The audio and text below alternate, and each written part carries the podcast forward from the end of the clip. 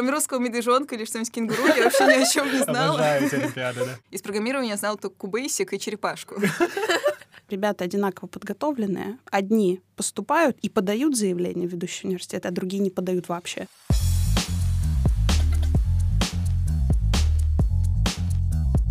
Привет! Это подкаст Высшей школы экономики «Поступай, как знаешь». Я Данила Астапов. А меня зовут Стефания Харская. Всем привет! В этом году я буду поступать в университет, и в связи с этим у меня возникает просто очень много вопросов о том, как это сделать. И в этом подкасте я ищу ответы на эти вопросы и пытаюсь понять, как же мне успешно поступить. А я уже поступил 1,5 года назад и теперь помогаю в этом Стефе. В прошлый раз мы разбирались, как определиться с направлением обучения, а сегодня поговорим о выборе вуза. В прошлый раз мы говорили, что, чтобы понять, подходит ли тебе та или иная сфера, та или иная специальность, лучше всего пообщаться с людьми, которые по этой специальности работают. Да, и я поговорила с некоторыми ребятами. Ну и как тебе? Мне понравилось то, как ребята говорят о том, чем они занимаются. Вот этот блеск в глазах, который виден даже через камеру зума. Вау. Это заряжает. Класс. И мне хотелось бы, чтобы у меня было точно так же, чтобы я точно так же гордилась тем, чем я занимаюсь. Одним из главных моих вопросов был вопрос, что будет с этой сферой в ближайшие несколько лет, как они думают. Первый ответ меня очень сильно удивил и обеспокоил. Данил, с кем я связывалась, он сказал, что компьютерная лингвистика — это как мыльный пузырь, который скоро лопнет. Ой-ой-ой. Но учитывая, что это пузырь натуральный, потому что очень скоро все вот эти дармоеды начнут типа работу, естественно, терять. Просто рынок перегреется, о том, что сейчас много кто хочет идти, и в результате многие могут остаться ни с чем. Я напряглась. Следующий разговор я начинала с такой вот немного неуверенностью. И когда я уже задала в конце аналогичный вопрос Вадиму... Достаточно трудно представить, на что будет похоже НЛП в 2025 году. Он просто очень быстро меняется, он растет прямо сейчас. Он сказал о том, что компьютерная лингвистика — это как двигатель внутреннего сгорания. Да, круче него может быть Тесла, но двигатель внутреннего сгорания пока не уйдет в ближайшие лет 40. Они все приводили такие красивые метафоры? Нет, сравнивали компьютерную лингвистику то с Теслой, то с мыльным пузырем. Ну, вот так вот. А третий человек, Олег, сказал, что не может быть все так хорошо, как это происходит сейчас, и что-то должно произойти с лингвистикой, но оно должно произойти в лучшую сторону, возможно, потому что он сам хочет привнести что-то новое. Все подозрительно хорошо, и, в общем, наверное, дальше будет только лучше, но точно по-другому, а то всем надоест просто хорошо жить и ничего не делать. Угу. Ну, то есть первый человек тебя немножко обеспокоил, второй успокоил, а третий вывел на какой-то такой баланс, да, что, ну, все нормально будет. Не шикарно, не ужасно, хорошо. Окей, это очень здорово, но сейчас, наверное, у наших слушателей возникает логичный вопрос. Где вы взяли-то всех этих компьютерных лингвистов? Их нашел Даня. Да, их нашел я молодец, обращайтесь. Нет, конечно, я не буду всем их искать, но я могу рассказать о том, как я их нашел. Так вышло, что моя подруга учится на компьютерной лингвистике в вышке. Я написал ей, нет ли у нее знакомых, которые уже работают в этой сфере. Она дала мне контакт другой девушки. Я написал ей, та ответила, что пока тоже не работает, но она мне дала другой контакт.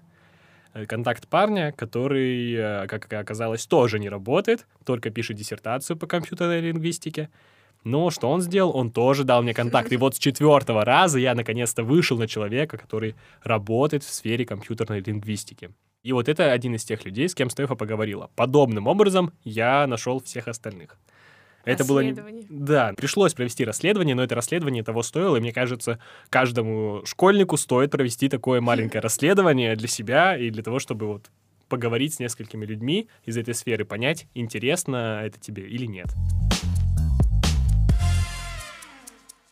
Окей, с выбором направления теперь уже точно разобрались. Это было важно, но давай наконец-то к выбору вуза. Какие варианты ты рассматриваешь? На первом месте вышка. Так. На втором месте тоже вышка. На третьем месте тоже вышка. Прекрасно. Подкаст Высшей школы экономики. Да. Кто бы сомневался. Да. Дело в том, что компьютерная лингвистика — это очень редкая специальность, именно если мы берем бакалавриат. Я рассматривала поступление за рубежом. Сейчас я понимаю, что это довольно проблематично, особенно в период пандемии, когда ты можешь уехать и там остаться, не выехать. Немного страшно от этого. Но в то же время во многих вузах есть международная мобильность, и можно поехать за границу на полгода или даже на год. Да, и, кстати, вот мой знакомый с третьего курса на этот семестр поехал по мобильности в Нидерланды. Сейчас нам снимают истории про нидерландцев. Очень весело. Ну, то есть это вполне реальная штука, а не просто какая-то надпись на буклетике для абитуриентов. А как вообще работает мобильность? Если честно, я сам пока в этом не очень разбираюсь. Я думаю, что мы в каком-нибудь другом выпуске об этом обязательно поговорим. Хорошо. Да, ты ловишь на слове. Да. Скриню. Окей. Вообще, мне кажется, что мобильность может быть одним из критериев. И давай как раз-таки вот о критериях выбора вузов и поговорим.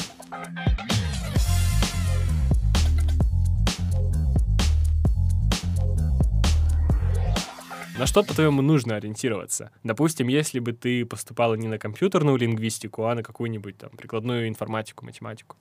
И она же есть в разных вузах. Наверное, во-первых, я смотрела бы на уровень образования, что, наверное, логично. Ну да. Тебе учиться, знания получать, да. Также мне еще очень важно расположение вуза, понять, сколько тебе нужно ехать, сколько ты на дорогу затратишь, как долго это, как затратно это будет. Если бы я, наверное, поступала в другой город, я бы еще смотрела бы, где будет общага, чтобы не ездить на электричках. Комфорт тебе важен, такой бытовой. И еще студенческая комьюнити, атмосфера университета, потому что, это весь движ. Ты перечислила несколько критериев, к ним на самом деле можно еще очень много добавить. Там, допустим, не уровень образования, а характер образования, прикладной или фундаментальный, инфраструктура вуза, возможности, которые дает вуз, та же самая мобильность, социальная вообще культура, студенческая комьюнити, атмосфера, возможности, мероприятия, активности. В общем, критериев их может быть очень большое количество. Я думаю, что здесь важно выделить для себя ряд критериев, которые важны прежде всего для тебя. Составить такой небольшой топ критериев. Допустим, на первом месте уровень образования, на втором характер образования, на третьем там студенческая комьюнити, на четвертом длительность поездки от дома до вуза и так далее. Потому что иначе ты можешь потеряться в деталях и не учесть самое важное для тебя. То есть я думаю, что вот такой топ критериев для себя 100% нужно составить. Хорошо, допустим, я его составила. А что мне делать дальше? Дальше искать информацию о вузах, где есть твоя специальность. А где искать эту информацию? А где ты уже искала? Вопрос на вопрос, но выкрутился. Знаешь, я смотрела на всяких сайтах, по типу в Гугле набираешь, как поступить в вуз. Но информацией с них я не была особо довольна.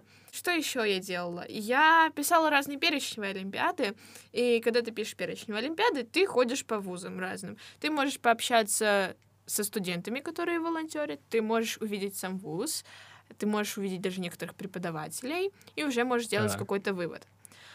Есть также всякие группы, сообщества, например, поступашки, которые пишут про олимпиадки и так далее, но мемасики всякие. Каждый раз, когда я заходила в эту группу под посты о том, куда мне с этими баллы поступать, все какие-то такие... Токсик, непонятно, они искренне говорят, я или понимаю. Это какой-то сарказм. Поэтому мне становилось даже немного страшно. Ты абсолютно права, они часто бывают токсичные, резко негативные или там резко позитивные. И если смотреть отзывы, их нужно смотреть очень много на разных сайтах. И, конечно, фильтровать их. Мне кажется, что не стоит забывать и об официальных каналах информации, например, о сайте вуза. Там вряд ли тебе что-то о минусах расскажут, но о плюсах расскажут, а плюсы тоже нужно понимать, конечно же.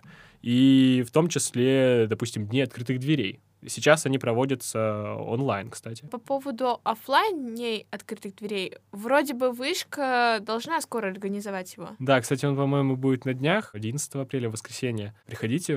Так вот мы неожиданно прорекламировали День открытых дверей вышки. Вообще, да, нативная интеграция доступна. Звоните по номеру 8-983-145. Но самый основной способ, на мой взгляд, это, опять же, как мы постоянно говорим, общение со студентами. Но вопрос, конечно, в том, где этих студентов найти. Я написала в группу «Подслушано НИУ ВШЭ» и написала пост «Откликнитесь, ребята!». Еще один способ найти студентов — это искать всякие чаты, группы сообщества студентов, абитуриентов определенных направлений, определенных вузов. Такие чаты можно найти в группах вышки, например. Такой чат прикреплен к моему телеграм-каналу. Подписывайтесь. Да, можно просто в интернете, ВКонтакте их поискать. Вообще, я думаю, мы на днях выложим какой-нибудь список способов найти студентов в нашей группе «Хочу в НИУ ВШЭ» и оставим несколько ссылок. Да, поэтому подписывайтесь. Да, опять реклама получается. Да. Продались совсем. Ну ладно, ничего страшного. Кстати, по поводу общения со студентами. Я недавно разговаривал с моей знакомой Машей, которая как раз учится на втором курсе компьютерной лингвистики в вышке. И она рассказывала, что задолбалась рассказывать именно вот таким вот пишущим ей школьникам о компьютерной лингвистике. И поэтому мы решили позвать Машу к нам в студию. Да, мы вот такой. Она расскажет о компьютерной лингвистике в последний раз, попрошу заметить, да. И потом просто будет сбрасывать ссылку на наш подкаст. Да, и жить счастливо. И давайте нам посмотрим.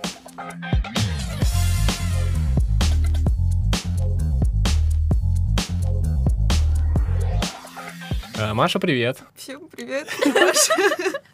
Маша боится, потому что на первый раз в студии. Мы хотим задать пару вопросов о том, как ты учишься, где ты учишься, как проходит учеба, как тебе вообще на факультете и что происходит в учебной жизни. Мой первый вопрос, как поступающего, будет, как ты вообще поступала, Олимпиада или ЕГЭ, и ради интереса, какой профиль был в школе, потому что фундаментальная компьютерная лингвистика — это такой общий профиль, и математика, и ГУ. Начнем с того, что я учусь на компьютерной и фундаментальной лингвистике, и если вы собираетесь сюда поступать, то первое, о чем вам нужно знать, это то, что, учась на данном факультете, вам нужно быть готовым к постоянным вопросам, а что это вообще за направление, что это такое, что вы там делаете, ничего не понятно, я не понимаю. Это что-то вроде филологии, вы переводчики? Так вот, сразу отвечу, нет.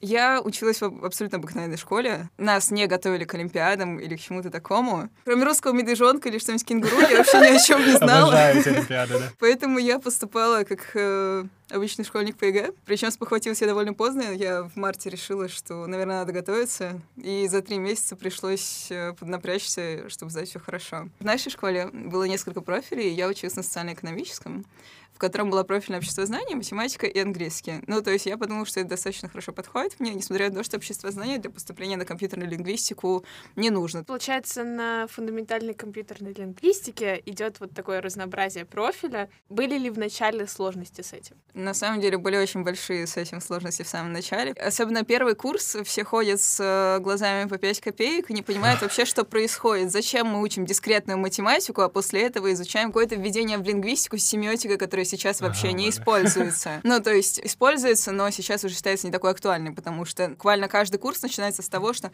давайте мы вам начнем рассказывать про вот эту теорию, но, кстати, ее уже опровергли. Ну, то есть можно, если обобщаю.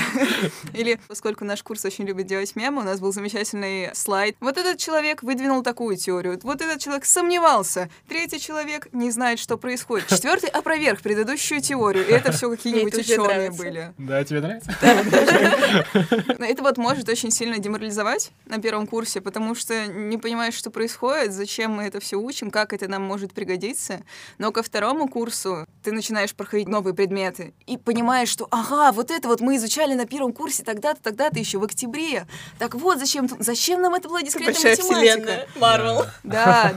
Причем, допустим, какой-нибудь предмет гуманитарный, условно, а там используется что-нибудь из дискретной математики, и мы думаем, вау, как так происходит, то есть вот зачем нам это нужно было. Круто. Мы также изучаем программирование. Многих это может немножечко напугать. Или множечко. В частности, меня. Из программирования я знала только кубейсик и черепашку. Ну, то есть вообще ничего общего не имела. Но насчет этого не стоит беспокоиться, потому что с первого курса, прям с самых основ, с самых простых заданий мы начинаем шаг за шагом проходить.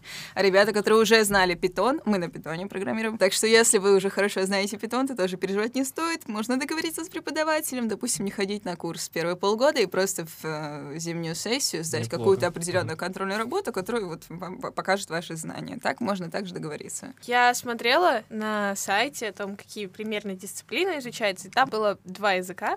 Один английский, а второй по выбору. Какой ты изучаешь? Я изучаю итальянский. Каждый год набор языков меняется. То есть можно выбрать что-то из таких классических, не знаю, французский, немецкий, итальянский. А можно выбрать что-то более специфичное. Например, в наш набор был норвежский и иврит с персидским. Ну, то есть что-то более экзотичное. Но нам я сразу... Ну вот, я выбрала, пошла по пути наименьшего сопротивления, пошла на итальянский. У нас замечательная преподавательница, поэтому мне в этом плане повезло. И нам с самого начала, с первого курса говорили, язык нужно выбирать не с точки зрения перспективы там, для будущих научных исследований, а по любви.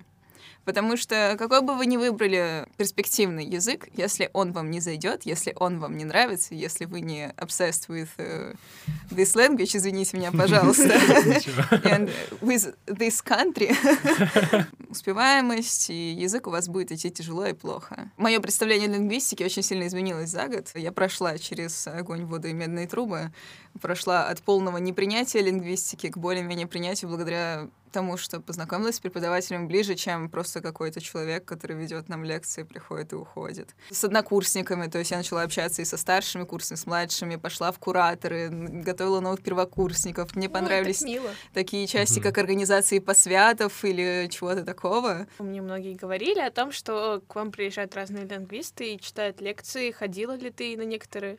В течение курса, просто даже который обязательный к посещению, ну, то есть как мы можем назвать обязательным посещением в Высшей школе экономики лекции, вообще посещение обычно не обязательно, но если вы посещаете лекции какого-то курса, допустим, то у нас зачастую бывает так, что преподаватели МГУ, допустим, нам ведут какую-то отдельную лекцию, причем не всегда запланированно, иногда так получается, что преподаватели подменяют друг друга, но это происходит редко, но очень интересно. МГУ, РГГУ, поскольку лингвистика в Москве она развита, но не так много кадров, которые способны, ну, преподаватели именно, которые могут вести определенные курсы. Такой банальный вопрос, там сколько пар, как-то вообще. Первые два курса у нас немножко более общие. Ну, то есть на первом курсе вообще основные такие общие предметы. На втором курсе идет более направленные предметы по типу теории языка. Ну, то есть фонетика, синтаксис, морфология. Те, кто более знают, узкие, знают. Получается. Да. Но это не более специализированно. Не то, что узкие, специализированно для более глубинного познания. Да. А с третьего курса у нас уже идет разделение на направления. Третий и четвертый курс, когда вы сами выбираете. Идти вам на теоретический отдел лингвистики, в практический, ну, то есть связано больше с компьютером, с обработкой информации и программированием, собственно, там обучение нейросетей, например. Или новое направление у нас открылось — нейролингвистика. Я надеюсь пойти туда. Круто. Нейролингвистика — это условно отвечает на вопрос, а как в мозгу формируется это все, что мы обучаемся говорить, например, как ребенок начинает учить язык и формирует его в голове, как происходит в этом мозгу, что там переплетается и соединяется. Здесь для этого есть специальные даже у нас лаборатории, где мы берем всяких респондентов и наклеиваем на голову такие диодики, если можно так сказать, и смотрим за волнами в их мозгу. И проводите над ними страшные эксперименты какие-то. Вот, я пишу курсовую. Как дети начинают предугадывать слова во время чтения, во время произношения чего-то, в зависимости от того, сколько они считают, например. Когда вы говорите «я пошел в магазин за», что вы скажете? «Зачем?» «Хлебом». Вот. А вы? Ну, тоже думаю, как бы... Суть в том, что вы понимаете, что это что-то должно быть стоять какое-то существительное в родительном падеже. И мы смотрим эту тенденцию от младших классов до старших, в зависимости от того, сколько они читают и так далее. Ну, вот. У нас есть экспедиции еще, я забыла сказать. А ну вот здесь вот расскажи. Вот. Мы едем в какой-то край, например, в Камчатский край.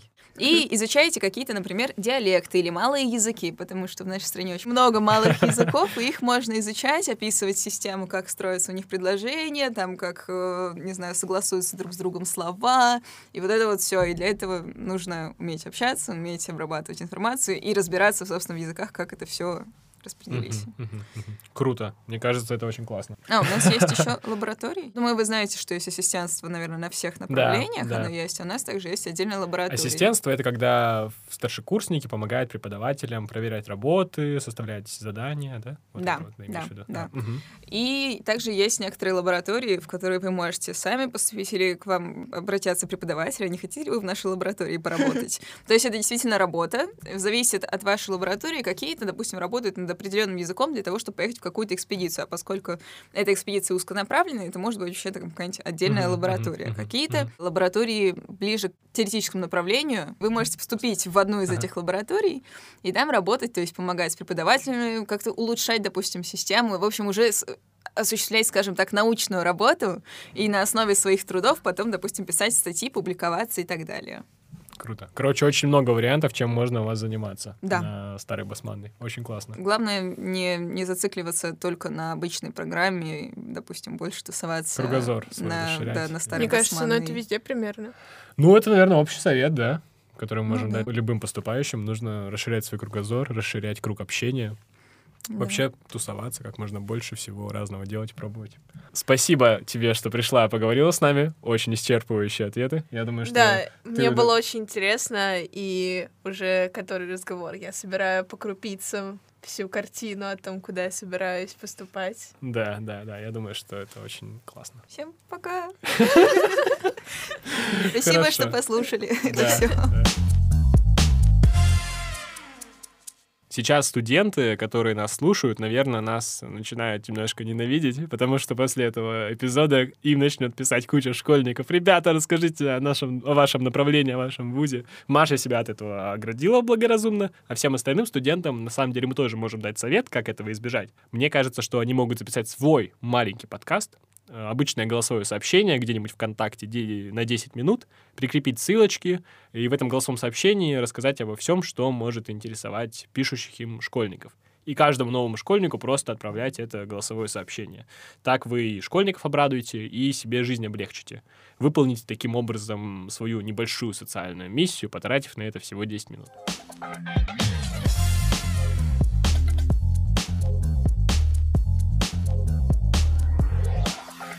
Окей, с тем, как сделать выбор вуза, на что опираться, мы, кажется, разобрались. А как ты думаешь, когда нужно делать этот выбор? Я считаю, что его точно нужно сделать до подачи заявления ЕГЭ, потому что ты должен примерно понимать, что ты должен сдавать. Как минимум, да. Да. Думаю, не обязательно определиться только с одним каким-то вузом.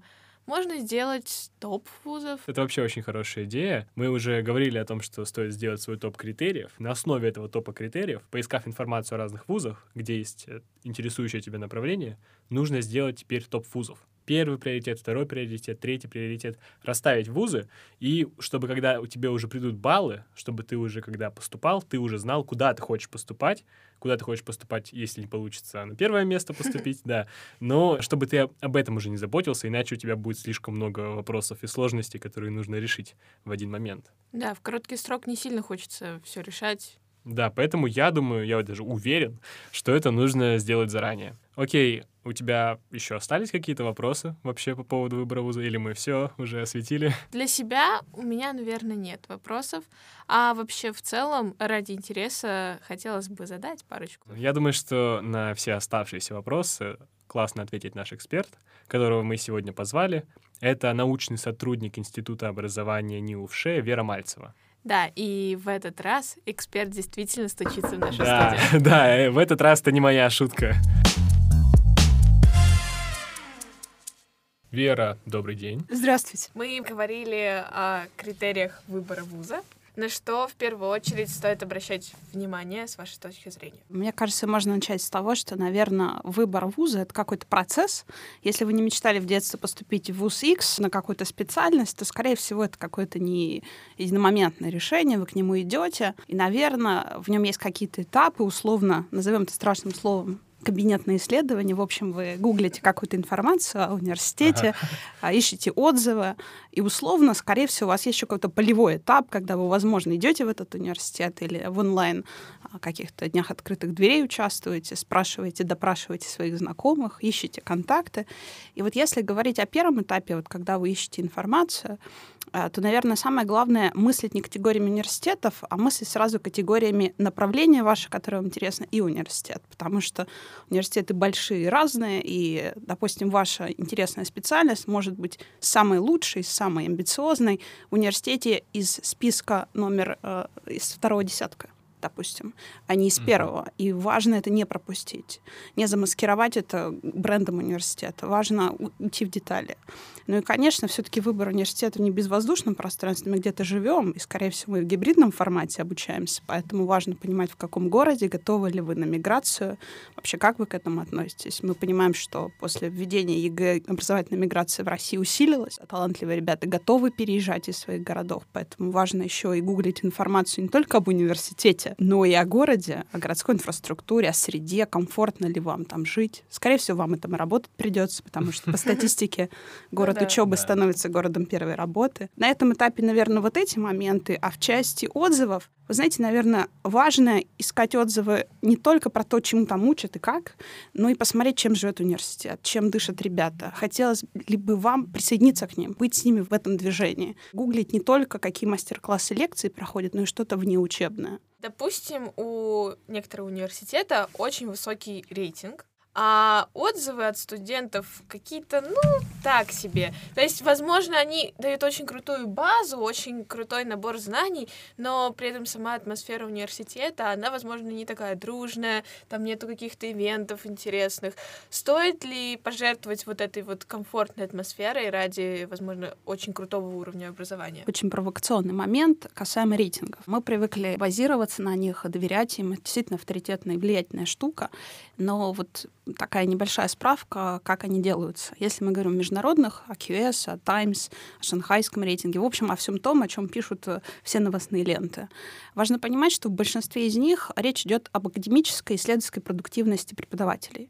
Наибольший вес в этом рейтинге именно академический. И небольшая доля репутации среди работодателей. То есть вы смотрите на рейтинг присутствия преподавателей и исследователей этого университета в мировой повестке исследователей. Очень хочется ведь поставить знак равно между классным исследователем и классным преподавателем. Но исследования, и в том числе совсем недавно завершенные по России, показывают, что это не так. И университеты из первой лиги, российских университетов, из второй, по истечении нескольких лет обучения у ребят одинаковые образовательные результаты. Хотя на входе они разные. Ребята в лучшие университеты чаще всего лучше подготовлены, ребята из второй лиги чуть менее. По итогу обучения их образовательный результат и знания, умения, навыки примерно одинаковые. Поэтому вот с точки зрения качества образования здесь все тонко. Но, конечно, не снижая значимость рейтингов с другой точки зрения. Ведь вы идете в университет не только получить знания, умения, навыки. Вы получаете самое главное — вход в комьюнити, ваши социальные связи. Потому что те ребята, с кем вы сидели за одной партой, скорее всего, вы будете с ними идти дальше. Они будут помогать вам строить карьеру в самом лучшем смысле, поддерживать вас. Это ваш ориентир. Профессура, с которой вы работаете, она ваши консультанты,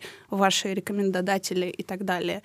И хорошие большие университеты из рейтинга также обладают большой ресурсной базой. Они имеют выходы на крупнейших работодателей, интернациональные связи и так далее. То есть это большая ресурсная база, помимо, собственно, вот того, что происходит на лекции, на семинаре. Одновременно это означает, что ребята, кто не поступил в высшую лигу университетов, не означает, что они будут хуже подготовлены. Это очень важный момент. Нужно с разных точек зрения смотреть на этот вопрос. Если можно, еще один комментарий про отзывы. Ну, вы понимаете, как только вы вбиваете что-то в поисковик, то, скорее всего, получите классическое смещение. На вас выпадут отрицательные отзывы.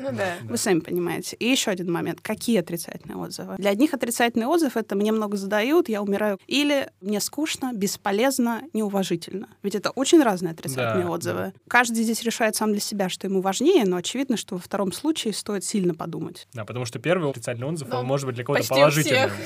Поэтому здесь очень тонкий баланс. Нужно взвешивать издержки, выгоды личные для вас, что вам близко здесь, что вам наиболее ценно. Как раз-таки об этом сегодня уже говорили. Очень здорово, что мы приходим к такому консенсусу. Я не подслушивала. Да, это правда.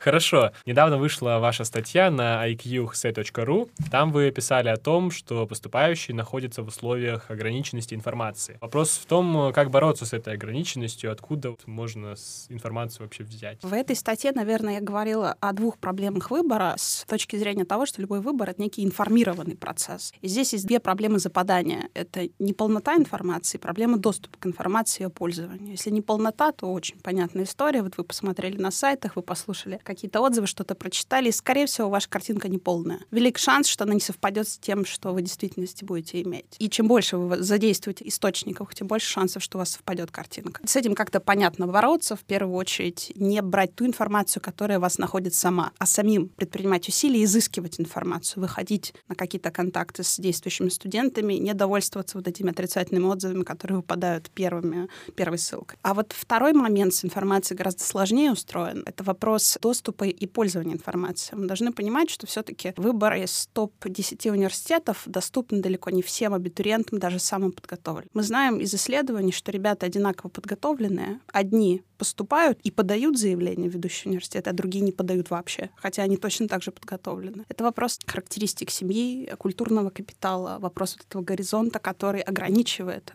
планку задает, достоин ли я, могу ли я себе позволить туда поступить. И это вопрос пользования информацией. Если в вашей семье нет никого, кто имеет высшее образование среди вашего окружения, у вас нет опыта и практик, на которые можете опереться, на совет, на который можете опереться, скорее всего, вам труднее сделать информированный выбор, знать, как пользоваться всеми этими рейтингами, данными, статистикой и так далее. Вам просто это сложнее объективно, и это ограничивает вашу возможность. Это как раз тот самый символический горизонт, о котором мы тоже писали. Можно сказать, это его такое определение, плюс-минус. Плюс-минус, да. Проблема выбора образовательной траектории и вуза, или, допустим, вы идете в колледж или вуз, в какой вуз, статус вуза. Это все история очень волнует исследователей, социологов, экономистов в русле социально-экономического неравенства, мобильности, потому что образование — это инструмент социальной мобильности, и часто здесь что-то происходит не так. Вот этот выбор образовательный — это как раз лучшее зеркало того, что происходит не так. И вот этот горизонт — это, по сути, горизонт перспектив, возможностей, опций, которые человек видит для себя возможным. И вот этот горизонт определяется тем контекстом, в котором вы выросли, социально-экономическим и культурным. Что вы считаете дозволительным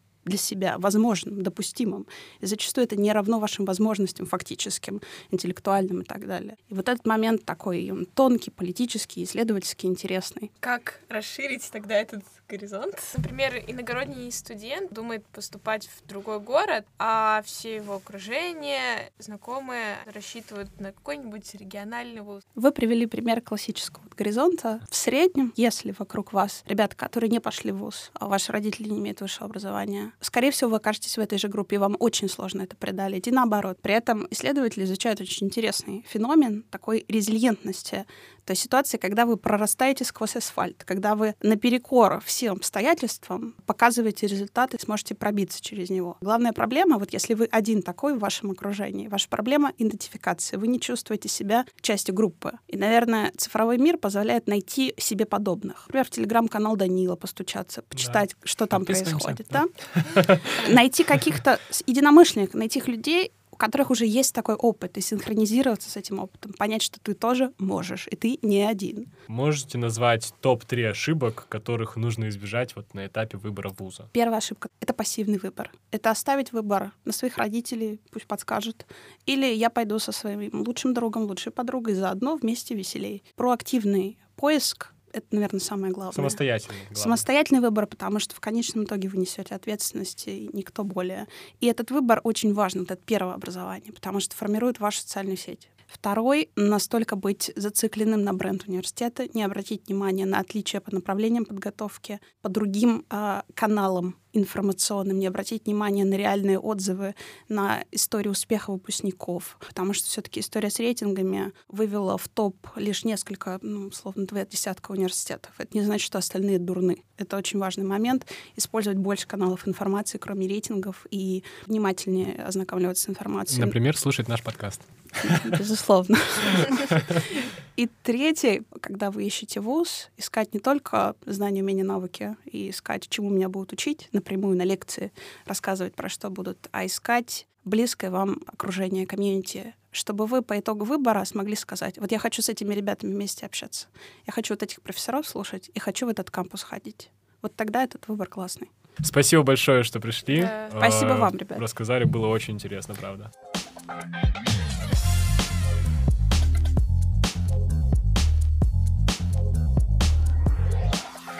Кажется, сегодня я окончательно определилась и с направлением, и с вузом. Вечер прошел продуктивно.